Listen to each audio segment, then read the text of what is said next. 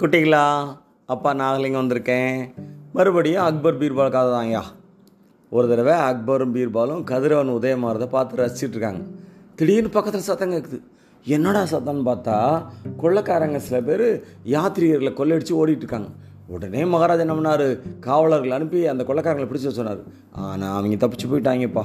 ரொம்ப வருத்தமாச்சு. அக்பருக்கு. அவர் சொல்கிறாரு ஒரு பேராசை தான் என்ன பிரயோஜனம்? என் கண்ணு முன்னாடியே கொள்ளை நடந்தது. என்னால் தடுக்க முடியலையே. அப்படின்னு சொல்கிறாருப்பா இவர் எப்படி சமாதானம் பண்ணுறது பீர்பால் சொல்கிறாரு ஒரு மிகப்பெரிய சக்தியுடன் எரியிற விளக்கு பல மைல் தூரத்துக்கு தெரிகிற அளவுக்கு விளக்கு கூட தனக்கீழே ஒரு நிழலை உண்டாக்கும். ஒரு இருட்டை உண்டாக்கும் மகாராஜா. அப்படின்னு சொன்னோடனே ஒரு வழியாக அக்பர் மகாராஜா சமாதானம் அடைஞ்சிடறாரு இன்னொரு நாள் இன்னொரு கதையோட அப்பா வந்து உங்களை சந்திக்கிறேன். அதுவரை நன்றி வணக்கம்.